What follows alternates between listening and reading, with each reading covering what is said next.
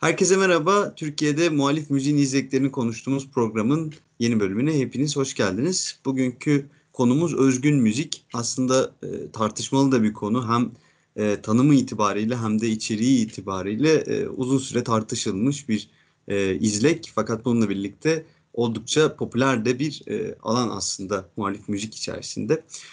Bugünkü özgün müzik başlığını, izleyini konuşurken konuğumuz müzisyen Barış Yıldırım var. Hocam hoş geldiniz programımıza. Teşekkürler. Biz her seferinde yaptığımız bir başlangıçla tabii bu izleye de başlamak isteriz. Bir genel bir tanımla, hani özgüne girmeden evvel muhalif müziği sizin nasıl tanımlayacağınızı merak ediyoruz aslında. Neler söyleyebilirsiniz? Ya aslında muhalif müzik hep konuştuğumuz gibi biraz fazla geniş bir başlık. Çok soyut olarak baktığımız zaman belirli bir dönemde belirli bir iktidar ilişkisine karşı olan bütün müzikleri muhalif müzik olarak adlandırabiliriz sanıyorum. Ki hatta bir dönem popüler olan, artık son dönemlerde fazla karşımıza çıkmayan protest müzik kavramı da aşağı yukarı böyle algılanıyor. Yani dolayısıyla bu kavramın içerisine sadece Türkiye'deki solcu sosyalist sanatçıları değil yahut da Kürdistan'daki yahut da dünyanın başka ülkelerindeki antikapitalist sanatçıları değil. Örneğin Venezuela'da ya da Miami'deki Kübalı göçmenler içerisinde Amerikan müdahalesini savunan bir müzik grubu varsa eminim vardır. Hani bunları da muhalif müzik grubunun, muhalif müzik tanımının içine katabiliriz. Ama biz biraz da dünyada bu zamana kadar hep egemen sınıflar, sömürücü sınıflar olduğu için muhalif müziğin çoğunluğu da aslında emekçi halk sınıflarından gelen yahut da onların çıkarlarını savunan ve bunu da şarkılarında, sözlerinde ve elinden geldiği kadar biçiminde yansıtabilen müziklere muhalif müzik olarak bakıyoruz. Ya da ben öyle bakıyorum, en azından öyle bakmayı tercih ediyorum. Yoksa yeri gelir kendimiz zindandayız ama fikrimiz iktidarda diyen bir Ozan Arif geleneğini bile muhalif müziğin içinde sayabiliriz. Ama ben daha ziyade burada halk sınıflarından gelen, emekçi halk sınıflarından ve bugünün dünyasında da çoğunlukla sosyalist, en azından antikapitalist olan müziği anlıyorum. Evet. Peki biraz daha özgün müzikten bahsetmek gerekirse, tabii bu tanımı da belki daha sonra konuşabiliriz. Fakat 1980'in önemli bir ayrım olduğunu görüyoruz. Çıkışı itibariyle bu özgün müziğin ve o temsilcilerinin. Şimdi tabii ki 1980'le birlikte ortaya çıkan çok daha farklı türler de var. Önemli bir müzikal olarak önemli bir geçiş noktası aslında muhalif müzik açısından 1980 darbesi ve toplumsal muhalefetin içindeki bu yenilgi atmosferi içinde eğer özgün müziği değerlendirecek olursak neler söyleyebiliriz? Özgün müziği ortaya çıkartan toplumsal arka plana dair. Aslında bir şey onu söylemiş oldun sen de. Yani bunlardan bir tanesi gerçekten 80 darbesi. 80 darbesinin ardından toplumda büyük bir bungunluk, yenilmişlik, özellikle de muhalif kesimde hakim. Aynı zamanda neredeyse yolu cezaevinden geçmeyen hiç kimse yok. Dolayısıyla özgün müzik neredeyse bir cezaevi müziği olarak, bir hapishane müziği olarak ortaya çıkıyor. Sadece birazdan konuşacağız, özgün müzik de değil. O dönemin aslında bütün muhalif müziği de öyle çıkıyor. Grup Yorum'un Haziran'da Ölmek Zorlarını, işte Güleycanlarını düşünelim. Birçok Ferhat Tunç'ları düşünelim. Ahmet Kaya'yı zaten hemen başlar başlamaz. Hatta bir dönem kendisi şey demiş. Bir ara cezaevine girip bu topluma karşı, daha doğrusu bu sisteme karşı muhalefetimi belirtmek istiyorum minvalinde bir sözü de varmış. Gerçekten bir hapishane müziği olarak, bir yenilgi müziği olarak ortaya çıkıyor. Bu aynı zamanda da arabeskin çıktığı değilse bile ilk kez geniş kitlelerce sahiplenme gösterildiği. Yine 24 Ocak kararlarının ardından dünyanın her tarafında olan köyden kente göçürülme, göç de değil de göçürülme diyebileceğimiz ucuz emeğin gecekondularda biriktiği ve bunların kendi bungunluklarını, kendi bunalımlarını ifade edecek bir tarz aradıkları bir dönem. Dolayısıyla özgün müzik diye adlandırdığımız o çok geniş kategori, hani birbirine birçok benzemeyen insanın da yer aldığı kategorinin toplumsal köklerini burada görebiliriz. Ama bir yandan da aslında bütün fenomenler, bütün görüngüler için geçerli olan bir şey söyleyeceğim. Ki bu janr, tür tartışmalar için özellikle geçerli. Her şeyi bir kopuş içinde ele alabiliriz. Bir de süreklilik içerisinde ele alabiliriz. Bu iki bakışın da haklı yanları var. Yani gerçekten her şey aynı zamanda yeni bir görüngü, yeni bir olgu olarak ortaya çıkan her şey hem aynı zamanda bir kopuştur. Ki o yüzden biz ona yeni deriz. Ama aynı zamanda da mevcudun üzerinde yükselir. Bir tarihsel diyalektiğin sonucudur. Dolayısıyla özgün protest muhalif müzik denilen şeylerin kökenini düşündüğün zaman şöyle bir ayrım geliyor benim aklıma. Hani uzun süre müzik dediğimiz şey halk müzikleri ve klasik müzikten ibaret. Yahut da saray müzikleri, belki kilise müzikleri diyebiliriz. Bunlar çoğu zaman iç içe geçiyorlardı. Louis Armstrong'un bir sözü var. Ben hiç şarkı söyleyen bir at duymadım. Bütün müzikler halk müziğidir diyor. Elbette öyle tabii. Ama bir yandan da kilise için bir oratorio ya da mes yazan bir bestecinin yahut da bir senfoni yazan bir romantik bestecinin her zaman cebinde halk müzikleri duruyordu. Ama yine de kendi müziği büyük ölçüde bundan ayrı, çok daha stilize, bunu melodik olarak kullansa bile onunla akrabalığını göstermemeye çalışan bir müzikti çok uzun süre. Belki kopuşu Béla Bartók'ların, Ravel'lerin oraya, yani Avrupa avantgardına koyabiliriz diye düşünüyorum. Aslında Tchaikovsky'lerden itibaren özellikle Rus halk müziğini çok derin bir şekilde kullanmaya çalıştı Rus bestecileri. Ama artık 1920'ler, 30'lar geldiğinde klasik müzik bestecileri, dönemin en avantgard klasik müzik bestecileri aynı zamanda da halk müziklerine döndüler. İşte çok iyi bilinir Béla Bartók Anadolu'ya geliyor. Türkiye ve Kürdistan'da çeşitli derlemeler yapıyor. Ama sadece buraya değil, kendi ülkesi olan Macaristan'ın derinliklerine gidiyor. Avrupa'daki başka halk müziklerine bakıyor. Ha, aynı zamanda 19. yüzyıldan itibaren bir oryantalizm dediğimiz bir şey ortaya çıkıyor. Yani egzotik olanın ilgisi. Şimdi Çin'deki, Arap Yarımadası'ndaki egzotik olana bakıyoruz da acaba kendi kırlarımızdaki halkımızın egzotik olanına neden bakmıyoruz diyebileceğimiz bir şekilde. Resimde de var bu, aynı şekilde edebiyatta da var, hatta felsefede de var. Yani Schopenhauer felsefesinin doğu felsefesindeki kökleri, hatta Hegel felsefesinin doğu felsefesindeki köklerini burada örnek olarak verebiliriz. O dönemde besteciler halk müziklerine bakmaya başladı. Ama yine dışarılıklı olarak baktı. Gitti, derledi, tanıdı. Ama bir nokta geldi ki 1917 devrimiyle birlikte sosyalistler kendileri için bir sanat tarzı aramaya başladıkları zaman hemen yakınlarında avantgardı ve avantgard üzerinden de halk sanatına dönüşü gördüler. Halk aynı zamanda onlar açısından sınıfsal açıdan çok önemliydi. Sınıfsal açıdan çok önemliydi. Çünkü temsil ettiklerini iddia ettikleri sınıfın kültürel materyallerini kullanma fırsatı veriyordu Béla Bartók'un. Örneğin Ravel'in Bolero'sunu düşünelim. Hani son derece basit ama çok güçlü bir melodi. 20-22 dakika boyunca tekrarlanır. Aslında bir İspanyol dans formudur. O dönemde pek çok besteci gitti ve bu halk müziklerinden daha bilinçli olarak beslenmeye başladı. Ve bunun Sovyetlerdeki aslında çok tipik bir örneği var. Haçaturyan. Haçaturyan Ermeni besteci, Ermeni Sovyet bestecisi. Gayaneh Suite'i bütünüyle oradaki Kafkas halklarının melodilerinden derlenmiş bir klasik müzik eseridir. Ve bence öyle bir nokta geldi ki klasik müziğin içerisindeki bir damar dedi ki bizim halk müziklerini daha bilinçli olarak kullanmamız gerekiyor. Ben burada kopuşu Mikis Theodorakis'e koyuyorum. Yani gerçekten yani tabii ki Ravel'ler, Bartók'lar, Tchaikovsky'ler hatta öncesine gidecek olursak halk müziklerini çok bilinçli olarak kullandılar ama Theodorakis halk müziklerini bilinçli olarak kullanmayı siyasi bir tutum haline getirdi. İlk o 1940'lardaki ilk döneminin hemen ardından halk operaları dediği yahut da şarkı dizileri dediği bir dizi yine opus numarası olan yani klasik müzik eseri olan şarkılara yöneldi. Ama bunlar Yunan çalgılarını yahut da genel olarak Yunan Yarımadası'nın çalgılarını aktif olarak kullanan hatta onların şarkı söyleme biçimleri ve melodilerini aktif olarak kullanan şarkılardı. Ve bu aşağı yukarı 1968'e doğru giden ve 68'in sonrası süreç anlamına geliyor. Aynı dönem Violeta Parra yine aslında sosyalist bir ailenin, komünist bir ailenin çocuğu ama bir anlamıyla daha orta sınıf olarak yetişmiş bir insan. Düzeltiyorum, Violeta Parra orta sınıf olarak yetişmiş değil ama aldığı eğitim oradaki kültürel olarak kültürel elitlerin eğitimini de özümsemiş bir insan. Şimdi Violeta Parra o dönem yine Şili'deki halk müziklerini ve halk enstrümanlarını kullanan şarkılar yapmaya başlıyor. Ve bu Canción Nueva dediğimiz hala bugüne kadar da devam eden işte grup yorumlarda, yeni türkülerde, çağdaş türkülerde izlerini gördüğümüz müzik tarzını doğurdu. O da aslında aynı şeydi. Halkın enstrümanlarını, melodilerini ve sorunlarını hatta yeri geldiğinde de doğrudan şarkılarını, türkülerini alan ve onları Batı müziğinin özellikle de klasik müziğin altyapısıyla harmanlayan eserlerdi bunlar. Çalışmalardı. Ardından zaten hikayeyi hepimiz biliyoruz. Viktor Haralar ortaya çıktı. Aşağı yukarı aynı dönemde Türkiye'de Ruhi Su, sonra Şivan Perver. Hepsi kendi dönemlerinde kendi halklarının enstrümanlarını ve melodilerini kullanmaya başladılar. Şimdi 80'e geldiğimizde bir de rock damarı vardı bir yandan. Rock da aslında özellikle Cem Karacalar, Selda Bağcanlar üzerinden bize yansıyan bir rock damarı vardı. Rock ise işte bu halk müziklerinden benimsenen damarın alternatifi diyebileceğimiz ikinci damardı. Aslında bir Amerikan damarı.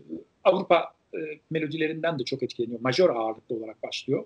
Örneğin dünya müziklerindeki minör ağırlığının yerine daha çok majör ağırlığı var. İşte Yunanistan'ın yahut da Şili'nin şarkılarıyla karşılaştırıldığımız zaman. Bir de öyle bir damar var. Şimdi bu ortamın içerisinde bizde Ruhi Su'lar çıkıyor, Zülfü Livaneliler çıkıyor. Bir Melike Demirağ, özellikle Şanar Yurdatapan demek gerekiyor. Çünkü onun müzikal yapısının karakterini veren kişi o. Şanar Yurdatapanlar çıkıyor. Livaneli'nin düzenlemelerini yapan Atilla Özdemiroğlu var. Bunlar aslında klasik müzik geleneğinin içerisinden gelip halk müziklerini kullanan insanlar.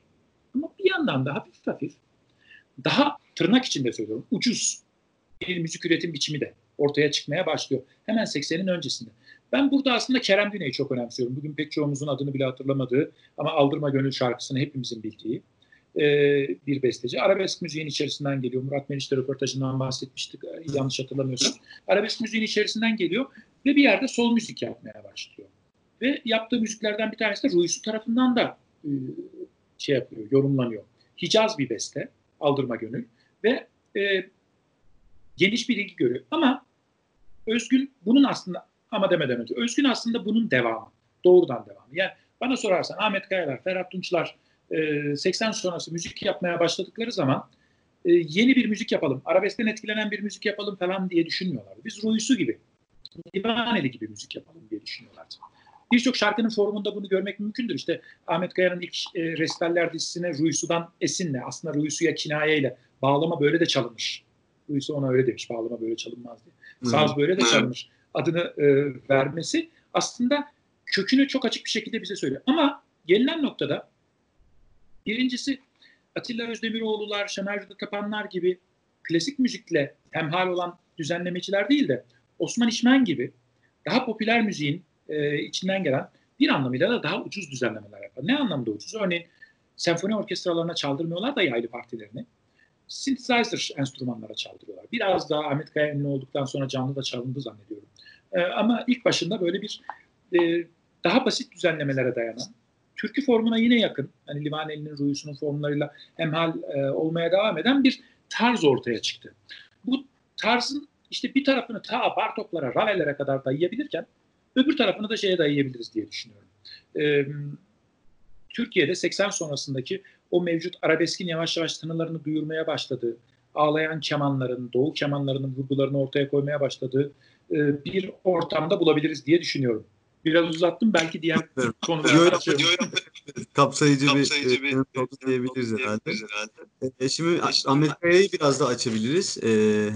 Tabii bahsettik kendisinden ve izleyin içindeki yerinden ama şimdi Ardılların da aslında derinden etkilemiş bir isim Ahmet Kaya ve kitlelerle şarkılarını buluşturabilme kabiliyeti olduğunu da görüyoruz aslında kendisinin.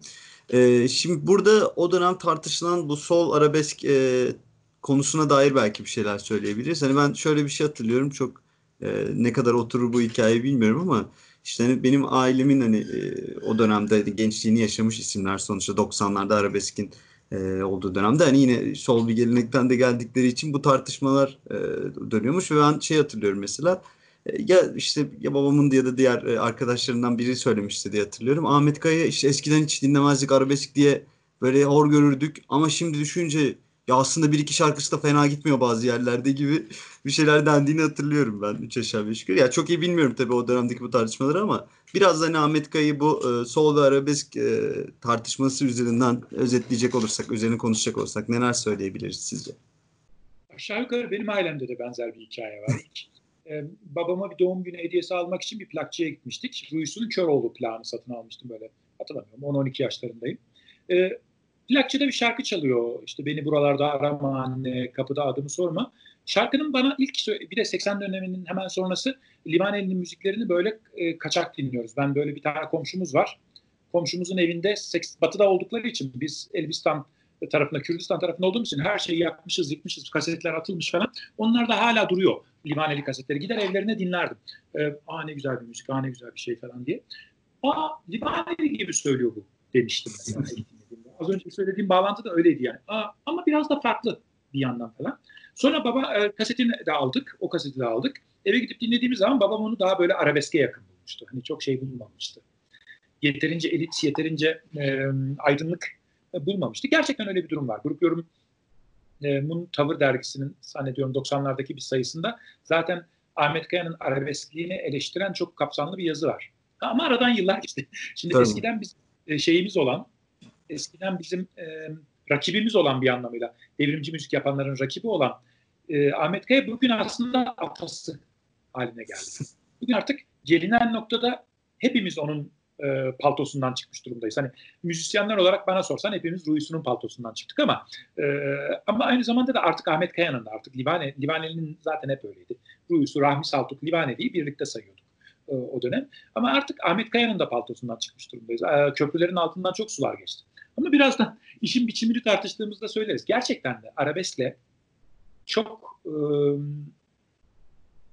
olumlu ve olumsuz anlamda bağlantıları olan bir müzik. Özgün müzik diye adlandırdığımız müziklerin hemen hemen hepsi.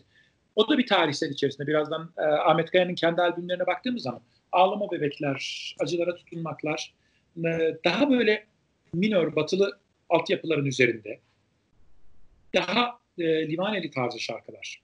İşte hatta Acılara Tutunmak'ta Selda bir sürü vokali yapıyor. Ve hani o şeyin 80 öncesinin rock, sol rock geleneğinden de esinlenen bir yapı. İşte arka tarafta çok uzakta da olsa elektro gitarları duyuyoruz. Hep aynı taraftan, sağdan geliyor. Sol taraftan da işte şeyler geliyor falan, klavyeler geliyor. Ama bir yandan da pop bir düzenleme, daha ucuz bir düzenleme.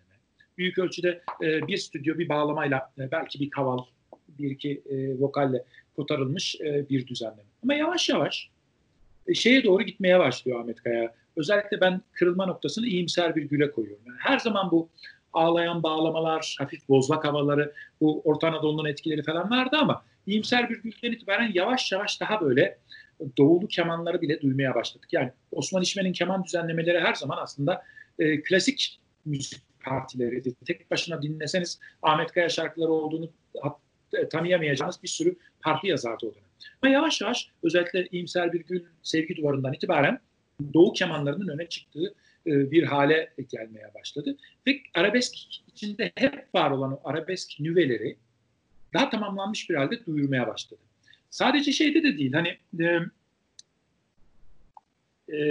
nasıl söyleyeyim, enstrüman kullanımında da değil. Aynı zamanda içerikte de böyle bir şey vardı. Yani acılara tutunan bir müzikti aslında Ahmet Kaya. Hani direnişte. Ferhat Tunç öyle değil. Ferhat Tunç daha böyle özgürlük mahkumlarıyla gümbür gümbür başladı ama o da yavaş yavaş Yusuf Ayaroğlu'nun sözlerini yazmasıyla beraber yine acılara tutunan bir müziğe doğru gitmeye başladı. Cezaevinde kalmış, çıkmış, içeriden birazdan çıkacak yahut da henüz çıkmamış ama içeride de bir miktar yalnızlaşmış bireyin acılarını, bunalımlarını anlatan şarkılardı. Hatta yeri geliyordu işte bir adımda, üç adımda biter bu oda gibi artık daha da varoluşçu diyebileceğimiz, kendi başına kalmış, toplumun içerisinde solculuğuyla yalnız kalmış bireyin bunalımlarını ifade ediyordu. Bu ifade ediş tarzı yer yer arabeskten çok beslendi. Her zaman değil ama son derece batılı yahut da halk müziğinden beslenen şeyler de var. Tam burada aslında bu acılara tutunan müzik dedik ya, yani bu kısımda hüzün öğesinin ağırlığına dair belki bir şeyler söyleyebiliriz bu izlekteki. Daha öncesinde baktığımızda hani 80 öncesindeki hüzünlü, hüzün içeren işte mesela ağıtlar olduğunu biliyoruz. Ama bunların bir anlamda dinleyeni bileme işlevi gördüğünü de belki söyleyebiliriz o dönemde. Fakat özgün müzikteki hüzün öğesinin eşitlik özgürlük mücadelesinde işlev görme potansiyelini nasıl yorumlayabiliriz sizce? Yani biraz belki zor bir soru oldu ama çünkü sizin de bahsettiğiniz konunun üzerine çünkü tam da oturan bir nokta sanırım bu konu. Ben de çok düşünüyorum bu soruyu. Yani Ahmet Kaya'yı bizim kılan nedir? Evet. Bizim acılarımızın hani özellikle de mücadeleyi, hala müzikle mücadele, muhalefet arasında bağlantı kuranlar açısından Ahmet Kaya'yı bizim kılan şey nedir? Ne bileyim. Düşünüyorum. Hani ben Grup Yorum dinleyerek, Şivan Perver dinleyerek, Koma Ahmet dinleyerek mücadeleye katıldım diyen çok kişi duydum. Ama hani Ahmet Kaya dinleyerek katıldım diyeni yoktur diyemeyiz, vardır da. Çok yaygın olmadığını söyleyebiliriz. Yani mücadeleye ama aynı zamanda da şöyle bir örtüşme var. Mücadeleye katılan insanların çoğunluğunun da bildiği bir şarkıcı. Ne bileyim, Sezen Aksu'yla değil de Ahmet Kaya ile hüzünleniyorlar. Ya da Orhan Gencebay'la Sümbür Ses değil de onunla da hüzünlenenler vardır da. Ama ondan ziyade Ahmet Kaya ile hüzünleniyorlar. Böyle olunca şey düşünmeye başladım. Yani Ahmet Kaya'yı bizim kılan şeyler nelerdir? Bence bunlardan bir tanesi şu. Brecht'in bu tiyatro üzerine Küçük Organon metninde söylediği bir şey vardı. Tiyatro her şeyden önce eğlendirmelidir diyor. Şimdi sanat da her şeyden önce eğlendirmelidir. Eğlenmeyi sadece gülmek anlamında değil, geçirdiğin vakitten haz almak anlamında kullanıyorum. Hüzünlenerek de haz alabilirsin, rakı içerek de haz alabilirsin. Dolayısıyla eğlendiren bir sol müziğe de neden ihtiyaç olmasın? Dansı da var bunun içerisinde, hüzünü de var, kederi de var ve gerçekten de öyle. Cezaevi şeylerini hatırlıyorum, şenliklerini hatırlıyorum. Grup yorumlar söylenir, grup muzurlar söylenir, sloganlar atılır ama sonrasında da bir duvarın kenarına gidilip işte geçmiyor günler geçmiyor da söylenir. Hatta hafif bir ironik gülümsemeyle, hani bizim şeyimiz böyle değil aslında, bizim cezaevini yaşama biçimimiz hiç böyle değil. Geçmiyor günler değil, tam tersine çok hızlı geçiyor günler. Sürekli orada bir çatışma, burada bir tünel falan. Yahut da işte Adı Bahtiyar'da geçer. Adı Bahtiyar'ı söyleriz işte, kenara otururuz, bir arkadaş bağlama alır ya da biri gitar alır falan. İşte rastlardım avluda hep volta atarken, cigara içerken yahut coplanırken. Ya coplanırken neden rastlıyorsun? Senin de gidip onunla coplanman lazım. Hani cezaevi geleneği öyle bir şey falan. Yani bu soruları hep sorardık. Yani tabancamı unuttum helada. Olacak iş mi yani? Hani bir savaşçının tabancasını helada unutması mümkün mü? Falan hani böyle bir ironik gülümsemeler hep vardı. Hep aklımızdaydı ama bir yandan da herhalde en çok söylediğimiz şarkıcılardan biri de oydu. En çoğu değildir ama yine de çok söylediğimizdi. Başka hani Kürt yurtsever tutsakların kaldığı hapishane koğuşlarda belki biraz daha fazla da söyleniyor olabilir. Çünkü Ahmet, birazdan konuşacağız biçimden bahsederken, Ahmet Kaya ve Ferhat Tunç'un getirdiği şeylerden bir tanesi de Kürt duyarlılık, Kürt müzik duyarlılığını daha baskın bir şekilde müzikal yapının içine oturtmaktı. Dolayısıyla Ahmet Kaya'nın o hüzün öğesinin en önemli olduğu yerlerden bir tanesi bizi, mücadelenin içerisindeki insanları bu anlamda eğlendirmesi. Onun kederlerini ifade ettirmesi. İkincisi, Ahmet Kaya bunlar paket halinde geliyor. Yani Ahmet Kaya, en azından ben mesela lisede hatırlardım. Yani Ahmet Kaya dinleyen sadece Ahmet Kaya dinlemezdi ki. Grup yorumu da dinlerdi. Yani çünkü bunlar aslında biz bugün ne kadar onlara ayrı ayrı kategoriler olarak tartışırsak tartışalım ki bir sorunsalı önümüze koyup belirlenimlerini tartıştığımız her zaman ayrı kategoriler olarak tartışmalıyız. Aynı zamanda bunlar aslında aynı ortak kategori, aynı bir kategorinin içerisindeler. Halk müziklerinden geniş bir ölçüde etkilenmiş, türkü formundan büyük ölçüde etkilenmiş ama Batı armonisini ve Batı klasik müziğinin belki de pop ve rock müziğinin şeylerini, konvansiyonlarını kullanan müzikler. Dolayısıyla bunlar aslında Ahmet Kaya dinleyen Yorum, Ahmet, Şivan Perver de dinliyordu çoğunlukla. Bu noktada da aslında aynı paketin parçası, aynı kategorinin parçası diye düşünüyorum. Anlıyorum. Ama ben de sesli düşünüyorum aslında. Yok kesinlikle. Yani, ben de kendi adıma en azından benzer şeyleri düşünmüştüm diyebilirim. Şurada belki az önce bahsettiğiniz gibi hani biçim üzerine belki konuşmamız gerekebilir.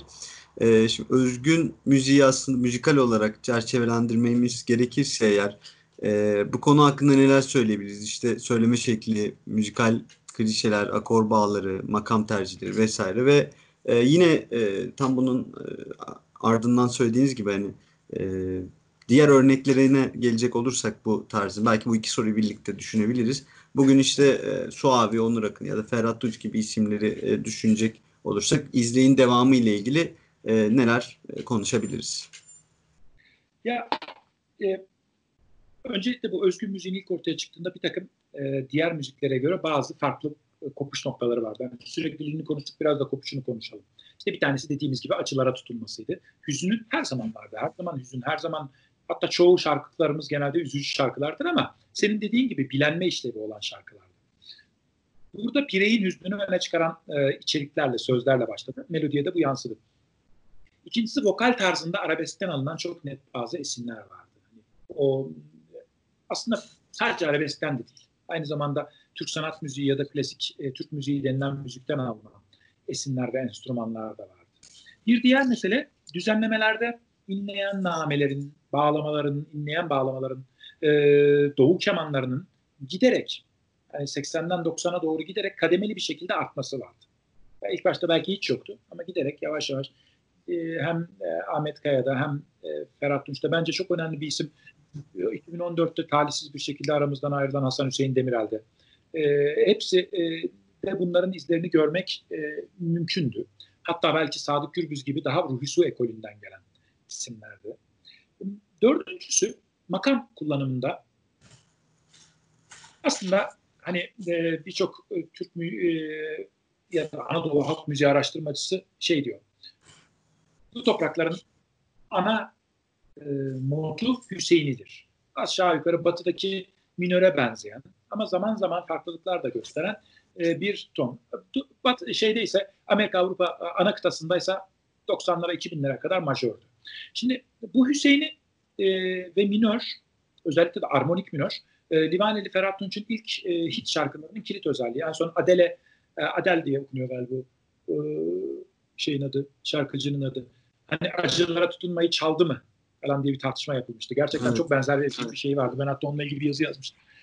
Çok benziyor gerçekten ama onun benzemesinin sebebi armonik minör dediğimiz Batı'nın bir şeyinin, bir modunun ikisinde de çok birbirine benzer şekilde kullanılması. O armonik minörler falan hem acılara tutunmakta hem Ferhat Tunç'un yaşamak direnmektirinde falan çok baskın bir şekilde karşımıza çıkıyordu. Ama bir yandan da Türkiye popuna ve arabeskine özellikle zannediyorum 60'lardan itibaren girmeye başlayan halk müziğinde bozlak ayağı denen, sanat müziğinde kürdi denen, Batı modlarında da frigyan denen bir tarz var. Yani işte en çok ne bileyim işte hangi şarkıyı söyleyebiliriz buna en tipik örnek olarak?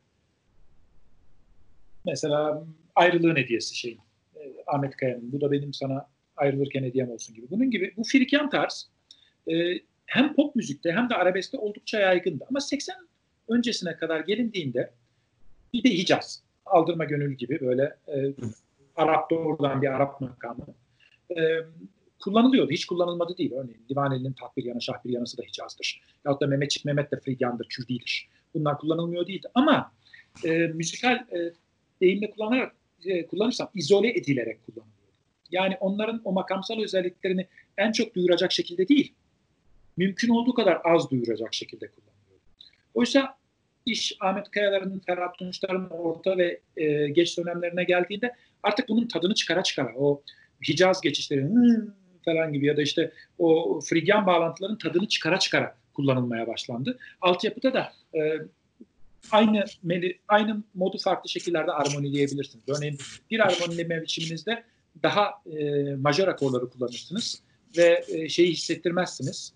Daha parlak bir düzenleme yaparsınız. Yahut da İspanyol geleneğinden gelen o klasik işte mi'den söylüyorum. Çünkü İspanyol flamenko şarkılarının çoğu mi'den yazılır. İşte la minör, sol majör, fa majör ve mi minör bazen de majör diye giden o klasik akışı kullanmaya başladılar. Ve bu da şeyi çok fazla öne çıkarttı. Müzikal açıdan Orta Anadolu, arabesk ve kısmen de pop etkisini çok öne çıkardı. Bir diğer mesele de Livaneliler, Ruhi Sular, Rahmi Saltuklar döneminde halk müziklerinden beslenme Alevi müziği ağırlıklıydı, değiş ağırlıklıydı. Hani bağlamaların yapısı da öyleydi, şarkıların yapısı da öyleydi, kullanılma biçimi de öyleydi. Oysa şeyle beraber, Ahmet Kayalar'la beraber, kısmen de Ferhat Tunçlar'la beraber o Kürt müziğinin daha ezgin, o koma dediğimiz o piyanoda bulunmayan ama bağlamada, cümbüşte bulunan o ara sesleri daha fazla vurgulayan, kullanan şeyler ortaya çıkmaya başladı. Mesela Grup Yorum çok uzun dönem hiç kullanmadı bunları. Livaneli belki de hiç kullanmamıştır. Belki istisnai örnekler vardır ama bu komaları. Şarkıyı Hüseyin'i kullansa, Uşak kullansa bile o komayı kullanmıyor. Batı müziği gibi armoniliyordu. Oysa Ahmet Kayalar, Ferhat Tunçlar tadını çıkara o si bemol 2 denilen komalı perdeye basmaya başladılar. Bu özellikler şeyi ortaya çıkardı. Yani yeni bir tarz ortaya çıkardı. Kürdi yanları ve Orta Anadolu yanları daha baskın bir tarzdı. Kürdi derken makam olan Kürdi'den değil de Kürdistan müziğinden etkilenmek anlamında kullanıyorum. Aslında bu ne demek aynı zamanda? Halkın Aleviler gibi daha tırnak içinde aydınlanmış kesimlerinin değil de Kürdistan ve Orta Anadolu gibi daha derin Anadolu'nun daha şeyleri, derinlikleri, daha az aydınlanmış kesimlerinin müzikleri kullanılmaya başladı. Tabii bu söylediğim her şey öncesinde hiç yok değil.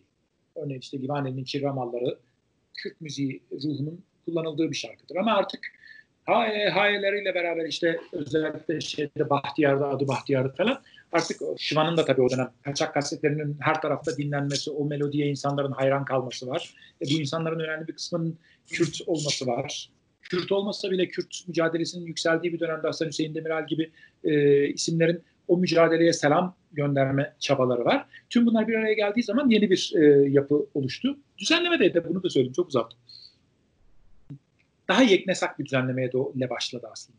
Onun da bence ekonomik sebepleri var. Yani bas gitar, akustik gitar, klavyeler, bol bol klavye, bol bol klavye, tuhaf tuhaf sesler. Hani ya bu işte Dersim'den çıkmış Ferhat Tunç'un şarkısında bu vibrafon ne geziyor falan gibi diye şey yapabileceğimiz soruları ortaya çıkartabilecek düzenlemeler vardı. Ve bu sabit bir altyapının üzerine çoğunlukla bağlama, bazen meyve kaval artık bulunduğu ölçüde girdi. Ha bu şarkıcılar, bu besteciler birazcık para kazanmaya başladıkça bayağı güzel yapmaya başladılar ama popüler düzenlemenin etkisi bence hep sürdü. Özgün dediğimiz şeyde.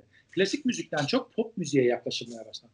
Hani işte Seldalar, Cem Karacalar rock müzikle halk müziklerinin kesişiminde duruyorsa, İvaneliler, Rami Saltuk'un ikinci dönemleri, Ruhi Su'lar klasik müzikle halk müziğinin kesişiminde duruyorlarsa, bunlar pop müzikle halk müziğinin kesişiminde daha fazla durmaya başladılar. Ha tabii bu giderek diğer herkese sızdı. İvaneli'nin düzenlemelerine de, Sadık Gürbüz'ün düzenlemelerine de, çünkü o aynı zamanda piyasanın da bir düzenleme şeyiydi, üslubuydu.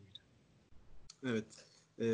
O halde son sorumuzu da ben sormuş olayım. Güzel bir şekilde de aslında toparlayabildik herhalde içeriği de, ki zaten daha önceki sorularda da hani bu içerik ve bu çerçevelendirmeye dair de çok değerli tespitleriniz olmuştu. Şimdi son olarak yine biraz özgün müziğin dışında bir soru tabii bu. İlk sorumuz gibi bir tanım değil belki ama yine aynı şekilde geniş ucu açık bir konu olan gelecek. Siz Türkiye'de tabii sizin ilk başta bahsettiğiniz tanım itibariyle muhalif müziğin geleceğini nasıl görüyorsunuz? Önceki sorudan çok az bir Suavi, Onur Akın'ın göndermesi vardı. Kısmen ona da hemen değinip buna geçeyim. Yani bana Suavi, ikisinde de gerçekten soruda inlediğin gibi o özgün müziğin izlerini okumak mümkün. Hem düzenlemelerde hem kullanılan makamlarda, Frigyan ağırlığında, işte Kürdi ağırlığında, hem de konularda, temalarda. Solcu bireyin yalnızlığını anlatmak anlamında. Saf müzikal açıdan baktığımız zaman Suavi'nin müziği daha böyle Alpayların, Kayahanların Avrupa Popu'dan ağırlıklı izler taşırken, Onur Akın'ın müziği de kısmen işte yorumlardan, Grup Baran'dan, kendi kurucusu olduğu Baran'dan izler taşıyor. Ama gerçekten ikisinde de böylesi bir devam özelliği var. Ama sanıyorum Onur Akın'da daha baskın olduğunu söyleyebiliriz. Çünkü Onur Akın melodik ve müzikal açıdan Onur Akın'da daha baskın olduğunu söyleyebiliriz. Ama her ikisi de bugün artık hapishaneden çıkmış ya da hapishanedeki yalnız bireyin değil de şu kentlerin ormanında yalnız başına kalmış, yine Brecht'te çok andık bugün, kentlerin ormanında yalnız başına kalmış bireyin yalnızlıklarını anlatmak anlamında da onun devamı. Ama aynı zamanda da büyük farkları da var. Geleceğin, bu bizim bu muhalif müzik yapan arkadaşlar arasında sıkça tartıştığımız bir konu. Görünüşe göre iki tane ufuk görünüyor.